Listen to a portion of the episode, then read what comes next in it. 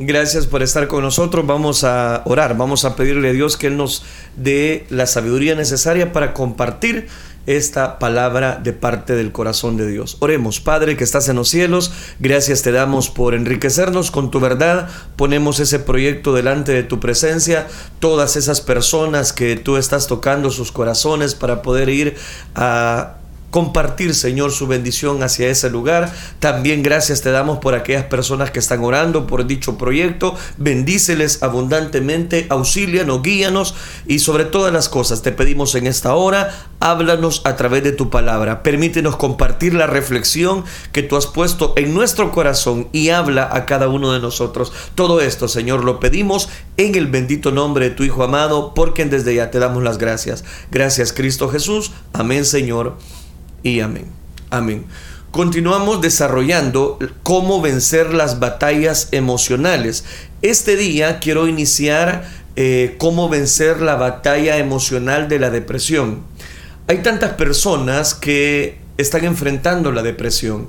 Hemos visto ya cómo vencer la soledad, cómo vencer la preocupación y el, último segmento que estábamos eh, dando cobertura es cómo vencer la inseguridad. Hoy quiero hablarles específicamente, ayúdenme, siento depresión, cómo salir de la depresión. Este día y toda la otra semana, si Dios nos concede la vida, vamos a estar hablando acerca de cómo vencer esa batalla de la depresión. Son muchas las personas que luchan contra la depresión. La depresión tiene muchas causas subyacentes para las cuales eh, se ofrece una variedad de tratamientos. Ese es el punto. Algunos tratamientos son eficaces, pero hay muchos que no lo son. Algunos tratamientos ayudan, pero ayudan temporalmente, pero nunca pueden eliminar permanentemente el tormento de la depresión. Hay buenas noticias y eso es lo que quiero hablarle. Jesús puede curar la depresión. Jesús puede librarnos de ella de la misma manera que Él puede curar cualquier otra enfermedad, cualquier otro problema, cualquier otra dificultad que usted pueda estar atravesando. En cierta ocasión, mientras me preparaba para hablar sobre esta temática de la depresión, entendí claramente que Dios nos ha dado su gozo nos ha dado su gozo para luchar contra la depresión. Es que recuerde que el gozo del Señor es la fortaleza de todo cristiano. Tuve una visión tan clara que, que me, e, e, en ese momento me parecía como que si estuviera viendo una película, así como que usted está viendo literalmente algo. Exactamente, eso fue lo que sentí. Dios tiene un plan de perfección para nuestra vida. Que nosotros somos imperfectos, definitivamente. Pero no es la voluntad de Dios que usted sea abrazado por esa batalla emocional de la depresión. ¿Por qué razón? Porque Jesucristo dijo, yo he venido para que tengan vida y para que la tengan en abundancia. La abundancia, la vida que usted necesita, solamente la encuentra a través de Cristo Jesús. Jesucristo también dice en su palabra, el que a mí viene, yo no le echo fuera. Alléguese a Él y Él le sostendrá es importante introducirnos a esta temática viendo algunos aspectos específicamente generales, hablando acerca de la depresión. Ahora bien, si usted es creyente en Jesucristo, el gozo que el Señor nos da, que está dentro de nosotros, dentro de usted, muchos creyentes saben eso. el problema no es que no saben de que existe el gozo del Señor, pero no tienen la más leve idea de cómo desatar ese recurso que Dios nos da a través de su Hijo Jesucristo. Entonces, ¿qué pasa? Que necesitamos experimentar lo que es nuestro a causa de nuestra fe en Jesucristo. Es la voluntad de Dios que experimentemos su gozo. Por eso yo hablaba en el devocional de este día, nada menos, específicamente acerca de la bendición de la risa. A algunos les, les parece hasta que como quizás, no hombre, ¿y eso dónde lo menciona la Biblia? Está en la Biblia, está en la Biblia. Mi mensaje es muy sencillo en esta mañana, pero de gran alcance. No importa lo que usted esté atravesando en su vida o lo que ha estado atravesando ahora. Si usted es un creyente en Jesucristo, usted puede desatar el gozo del Señor y triunfar sobre la depresión y triunfar sobre esas dificultades que quizás últimamente han tomado mucha preponderancia en su vida. Quiero citarle el libro de los Salmos como punto de partida, Salmos capítulo número 40, los primeros dos versículos. Dice la palabra del Señor, pacientemente esperé a Jehová y se inclinó a mí y oyó mi clamor y me hizo sacar del pozo de la desesperación, del lodo cenagoso, puso mis pies sobre peña y enderezó mis pasos. Oiga, qué lindo. Oiga, qué interesante lo que David está mencionando en este salmo. ¿Por qué razón? Porque él está hablando que en primer lugar debemos esperar pacientemente en Jehová. Y se inclinó a mí al yo estar paciente, dice, dice el salmista, se inclinó a mí y lo más extraordinario, oyó mi clamor y cuando oyó mi clamor me hizo sacar del pozo de la desesperación.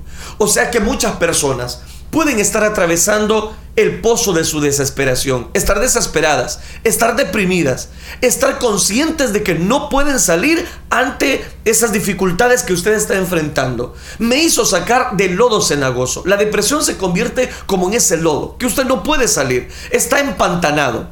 Puso mis pies sobre peña, dice, y enderezó mis pasos yo me imagino las figuras, todas estas figuras que está tomando en cuenta el salmista para poder salir de esa etapa de la depresión. Hablando de las etapas, en varios diccionarios la palabra depresión es definida como el acto de empujar hacia abajo o un estado bajo, como lo dice otro diccionario, un decaimiento del espíritu del desaliento o un estado de tristeza, lo define otro, deseo de valor o un estado bajo de fuerza.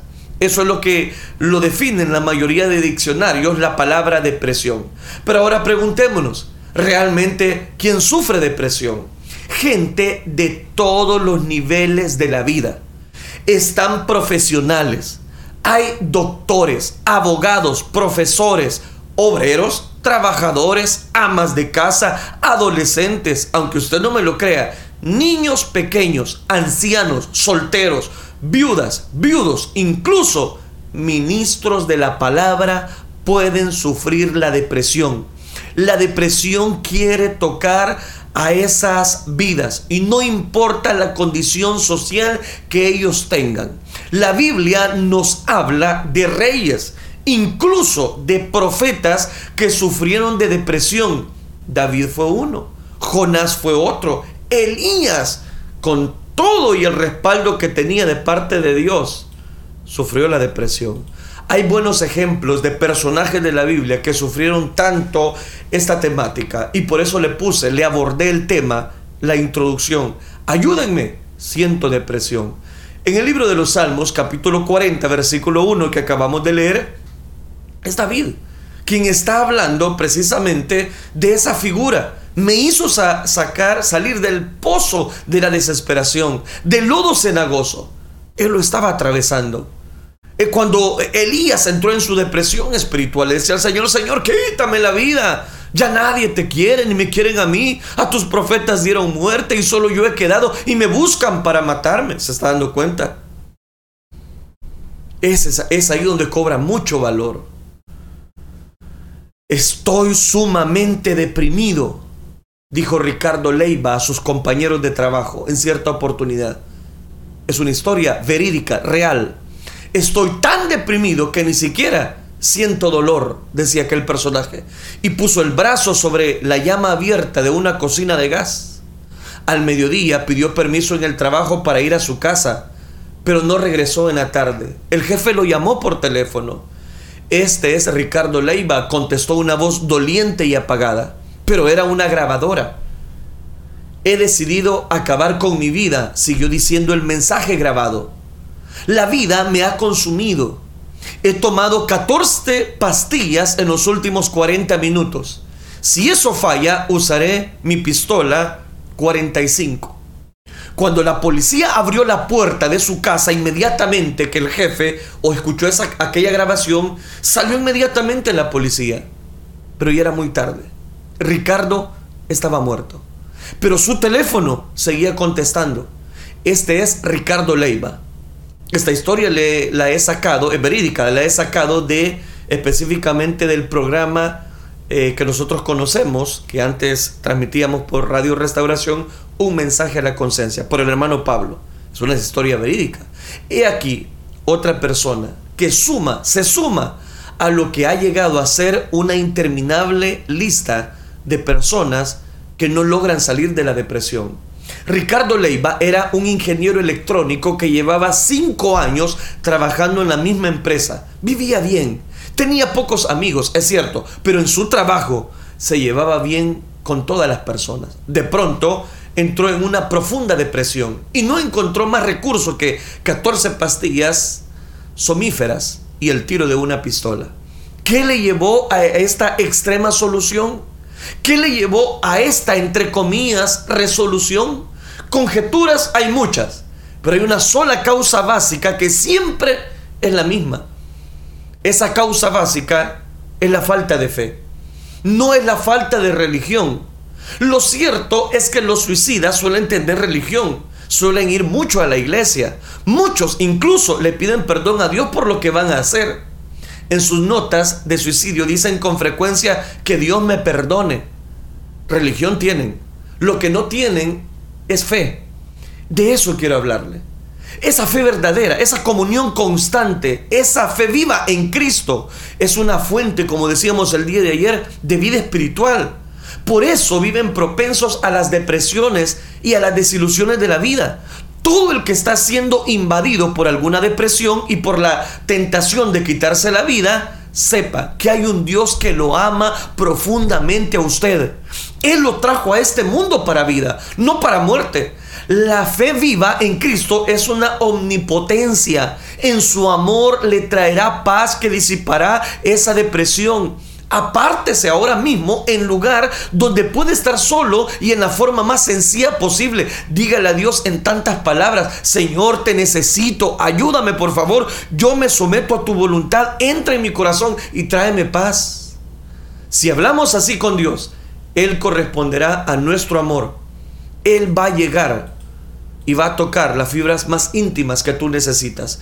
Creo que la razón por la cual mucha gente sufre la depresión es que cada persona en la faz de la tierra tiene que confrontarse con la desilusión. Si no sabemos tratar correctamente con la desilusión, eventualmente la decepción nos puede conducir a la depresión. He observado que la decepción es la primera fase de la depresión. Todos nos enfrentamos con la decepción en alguna ocasión. No hay persona alguna en la faz de la tierra a la cual todo le suceda de la manera que él o ella espera. Cuando las cosas no prosperan o tienen éxito, según nuestro plan, lo primero que sentimos es decepción. Esto es normal hasta cierto punto. No hay nada malo en sentirnos decepcionados, pero debemos saber qué hacer con este sentimiento o esto se tornará en algo más serio y que llegará hasta niveles de la depresión. En el mundo no podemos vivir sin la decepción. Pero Jesús siempre puede darnos nuevas esperanzas. Filipenses 3:13, leemos las palabras del apóstol Pablo que nos dicen de la siguiente manera, pero una cosa hago, olvidando ciertamente lo que queda atrás y extendiéndome a lo que está delante Pablo indicó que una de las cosas de mayor importancia para él era olvidarse de las cosas que había quedado atrás y proseguir hacia las cosas que están adelante. Si te decepcionas, inmediatamente debes tratar de volver a ilusionarte. Eso es exactamente lo que tenemos que hacer. Vamos a dejar las fuentes de la decepción y proseguir hacia las cosas que Dios tiene para nosotros. Alcancemos una nueva visión, un nuevo plan, una nueva idea, una perspectiva fresca de nuestra vida, una nueva manera de pensar. Cambiamos nuestro enfoque. La decisión de continuar adelante es nuestra. No puedes quedar paralizado ante esa enfermedad. No puedes sentirse desilusionada, desilusionado. Por favor, usted tiene que levantarse. Isaías 43, 18 nos dice, no os acordéis de las cosas pasadas, ni traigáis a memoria las cosas antiguas. He aquí que yo, hago cosa nueva. Pronto saldrá luz, no la conoceréis. Otra vez abriré el, el camino en el desierto y ríos en la soledad. Oiga, qué tremendo. Isaías nos dice estas palabras. He aquí, se cumplieron las cosas primeras y yo os anuncio cosas nuevas. Antes que salga la luz, yo los haré notorias.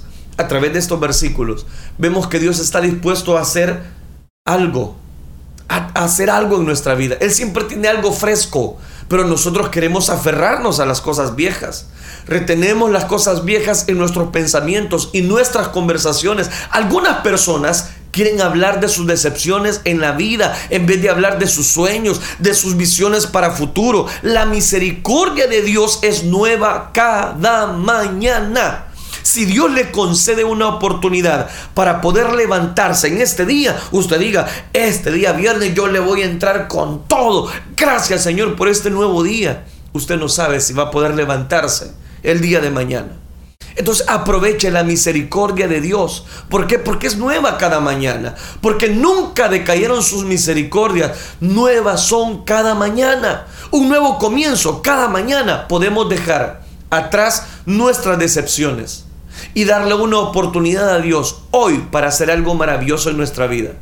Tal vez está pensando Melvin, no hombre, yo he venido decepcionado muchas veces y tengo miedo de tener nuevas esperanzas. Es exactamente en ese lugar sin esperanzas donde Satanás te quiere, donde Satanás te quiere hacer creer que tú no lo puedes lograr por la palabra de Dios entiendo y quiero hacerle entender que la decepción es un lugar muy triste donde vivir.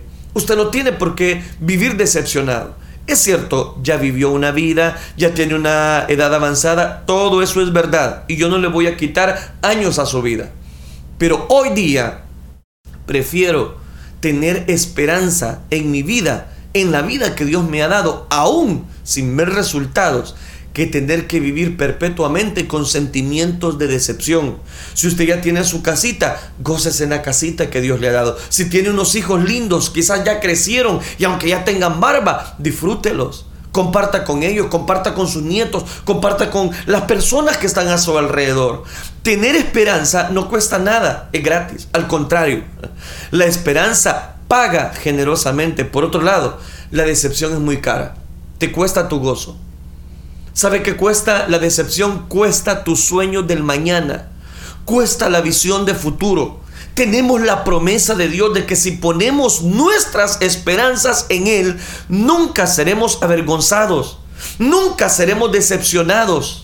No creo que esto significa que nunca experimentaremos la decepción. Claro, hay que poner los pies sobre la tierra. Yo he sentido la decepción en más de alguna oportunidad, pero no me voy a quedar en esa estación del tren decepcionado, frustrado, porque las cosas no se me dieron o lo que es peor, siento que Dios no está a mi lado o que mis familiares me han abandonado. No importa, pero yo no me voy a quedar ahí decepcionado. Tengo que levantarme. Si creo que ese versículo significa que no tenemos que vivir decepcionados, manteniendo nuestras esperanzas en Jesús, eventualmente producirá resultados positivos. Tu enfermedad quizás ya tiene mucho tiempo, pero no tienes que vivir anclado a esa enfermedad, decepcionado. Hay personas que están peor que nosotros. Levántate. En el nombre de Jesús, encuentra una esperanza de amor en aquel que dio tu vida por ti y por mí en la cruz del Calvario. Las expectativas no se cumplen, eh, no conducen a la decepción. Esa, cada día tenemos que ser diferentes, tener diferentes expectativas. Por ejemplo, usted puede acostarse y esperando tener una noche buena. Cuando en medio de la noche el teléfono suena con el número equivocado entonces después que se despierta no puede volver a dormirse. Se pasa toda la noche dando vueltas en su cama y por toda eh, la mañana y se levanta completamente cansado porque no logró descansar. Podemos esperar que el día sea eh, asolado, pero en cambio quizás ese día llueve. Esperamos conseguir eh, un aumento en el trabajo y no nos lo dan. Tenemos expectativas acerca de otras personas y no esperamos que eh, buenos amigos murmuren cerca de nosotros, pero encontramos a veces que sí lo hacen. Esperamos que nuestros amigos nos entiendan, nos ayuden en nuestras necesidades, pero no siempre lo hacen. Esperamos cosas de nosotros mismos que no realizamos. Muchas veces nos comportamos de una manera que quizás nosotros mismos no esperábamos. Y ahí es donde empieza a tocar la desilusión a tu vida. Pienso que muchas veces esperamos más de nosotros mismos, de lo que podemos dar. Y con frecuencia nos decepcionamos, nos frustramos. Tenemos que decir lo que vamos a hacer y cómo vamos a responder ante esa necesidad, ante esa dificultad. He encontrado que si me quedo decepcionado por demasiado tiempo en ese mismo lugar, comienzo a sentirme desalentado.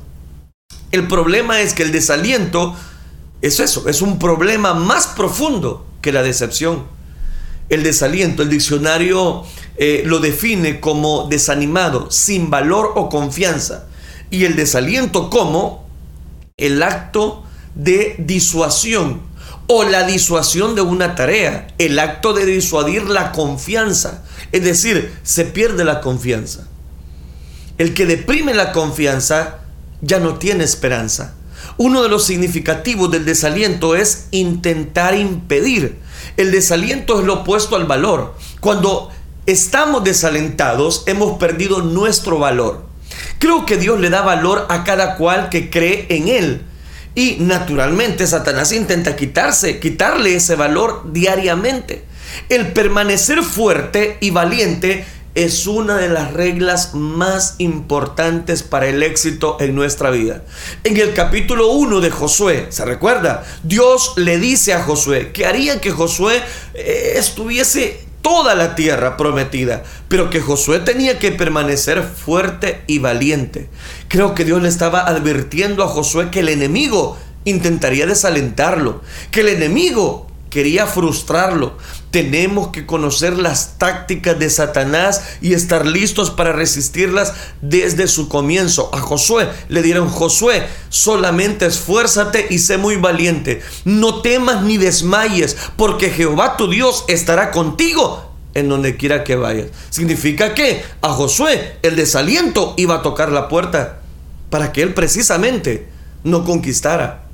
Proverbios capítulo 13, versículo 12 dice, la esperanza que se demora es tormento del corazón. ¿Está escuchando? La esperanza que se demora es tormento del corazón. Cuando nos desalentamos sobre algo, perdemos también las esperanzas al respecto. No podemos estar desalentados y tener esperanzas al mismo tiempo. Cuando la esperanza vuelve, el desaliento tiene que marcharse. A veces cuando luchamos para tener una buena actitud, podemos titubear entre la esperanza y el desaliento. El Espíritu Santo nos conduce a tener esperanza. Satanás nos ataca con el desaliento. En esta etapa es vital que el creyente alcance la victoria en el reino espiritual. Si él o ella no obtienen la victoria, su condición va a empeorar. Entonces él comenzará a asumirse, esa persona, él o ella comenzará a asumirse en la depresión. Un periodo corto de desaliento tal vez no tenga un efecto devastador, pero el problema es que el desaliento a largo plazo puede tenerlo. Para conseguir la victoria y mantener nuestra actitud de esperanza, tenemos que renovar nuestra mente con las promesas de Dios acerca de nuestra situación y detenernos en fe, creyendo que Dios hará lo que su palabra dice que Él hará. Analicemos las etapas de la depresión es también importante para el creyente poder alcanzar la victoria temprana, porque una persona deprimida puede caer en otros niveles, o por qué no decirlo, etapas, profundidades de la depresión. Los dos niveles más profundos son el abatimiento o la desesperación. Una persona levemente deprimida no cometerá o considerará el suicidio como una vía de escape como yo le presentaba el caso mencionado. Pero una persona en la desesperación va a considerarlo. La persona levemente deprimida puede sentirse triste y no querer hablar o salir. Ella quiere mantenerse aislada. Su pensamiento es negativo, su actitud es agria. La persona levemente deprimida todavía puede tener algunos rayos de esperanza. Es esa esperanza que en última instancia ayudará a sacarla de la depresión. La persona abatida tiene síntomas similares a la persona deprimida, pero los síntomas son más profundos. Por ejemplo, la persona abatida está postrada. En la terminología del Salmo 37, versículo 24, apesadumbrado, caído en el espíritu, ha perdido todo el valor y está hundiéndose a causa de la pérdida de la esperanza. La persona desesperada, por el contrario, también tiene síntomas similares a la persona deprimida, pero aún en un nivel todavía más profundo que el individuo que está batido. El diccionario expositivo de las palabras del Nuevo Testamento, específicamente Viñe, traduce la palabra desesperación del griego, específicamente como estar completamente sin un camino, estar perplejo sin recursos. Casi termino, deme tiempo. La desesperación es distinta al abatimiento, ya que está marcada por la pérdida total de las esperanzas, mientras que el abatimiento no. La persona abatida está desesperada pero no ha perdido toda la esperanza. El abatimiento es seguido por el abandono de esfuerzo o el cese de una acción. Esa desesperación a veces está conectada con una acción violenta y con la furia. Las personas que contemplan la vía de escape del suicidio es un acto violento contra uno mismo. Son las personas que se encuentran sumidas en la desesperación. En una desesperación tan profunda que hasta le, dice, le dicen eh, lo que Elías le dijo al Señor, Señor, quítame la vida. Ya nadie te quiere, no me quieren a mí. Para él la vía de escape era esa. Cuidado, la táctica de Satanás es comenzar a conducir a alguien a aquel punto donde las expectativas no se han cumplido o hay alguna otra forma de decepción más fuerte. Para evitar sucumbir en desesperación es muy importante combatir la depresión en sus fases iniciales y cuáles son las fases iniciales cuando nosotros logramos identificar aquel detractor, aquella fuente que en ese momento encontramos esa vía de escape. Y esa vía de escape es Cristo Jesús. Jesucristo dice en su bendita palabra, el que a mí viene, yo no le echo fuera, alléguese a Él y Él le sostendrá. Es importante reconocer que a través de Cristo Jesús podemos obtener el perdón de los pecados. Es interesante.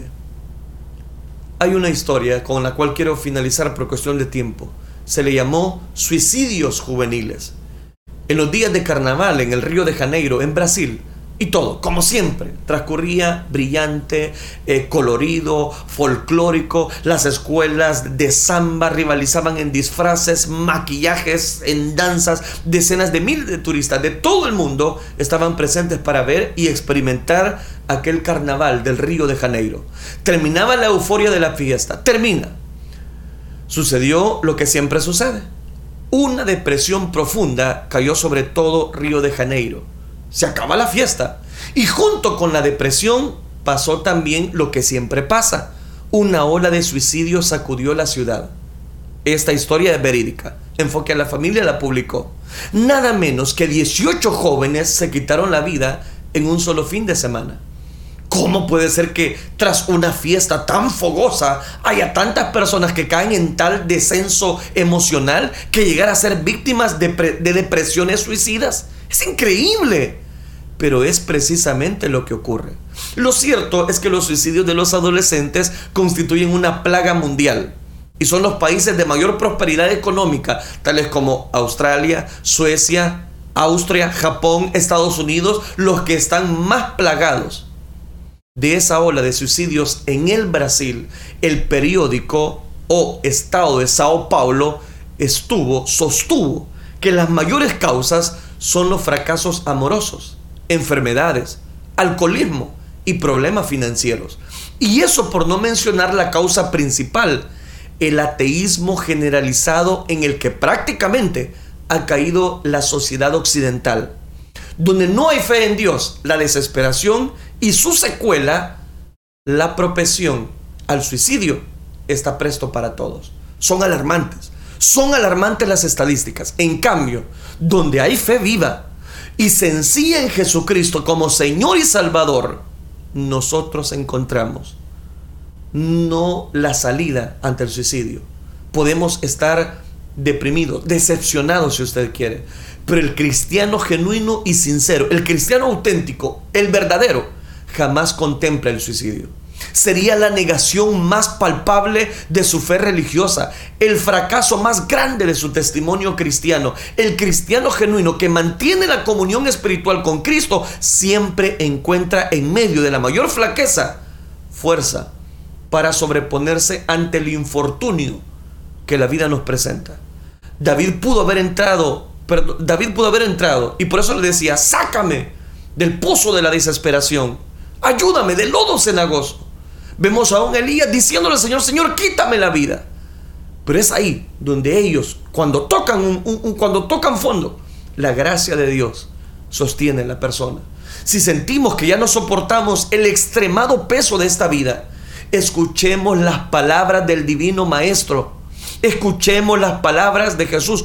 Vengan a mí ustedes, los que están cansados, agobiados, y yo les daré descanso. Por favor, carguen con mi yugo y aprendan de mí, pues yo soy apacible, manso, humilde de corazón, y encontrarán descanso en su alma. Cristo siempre salva. Cristo siempre va a restaurar su vida. Por favor, no acuda al suicidio. Puede estar muy decepcionado de su misma vida, de sus mismos familiares, pero siempre hay una vía de escape y la vía de escape es Cristo Jesús.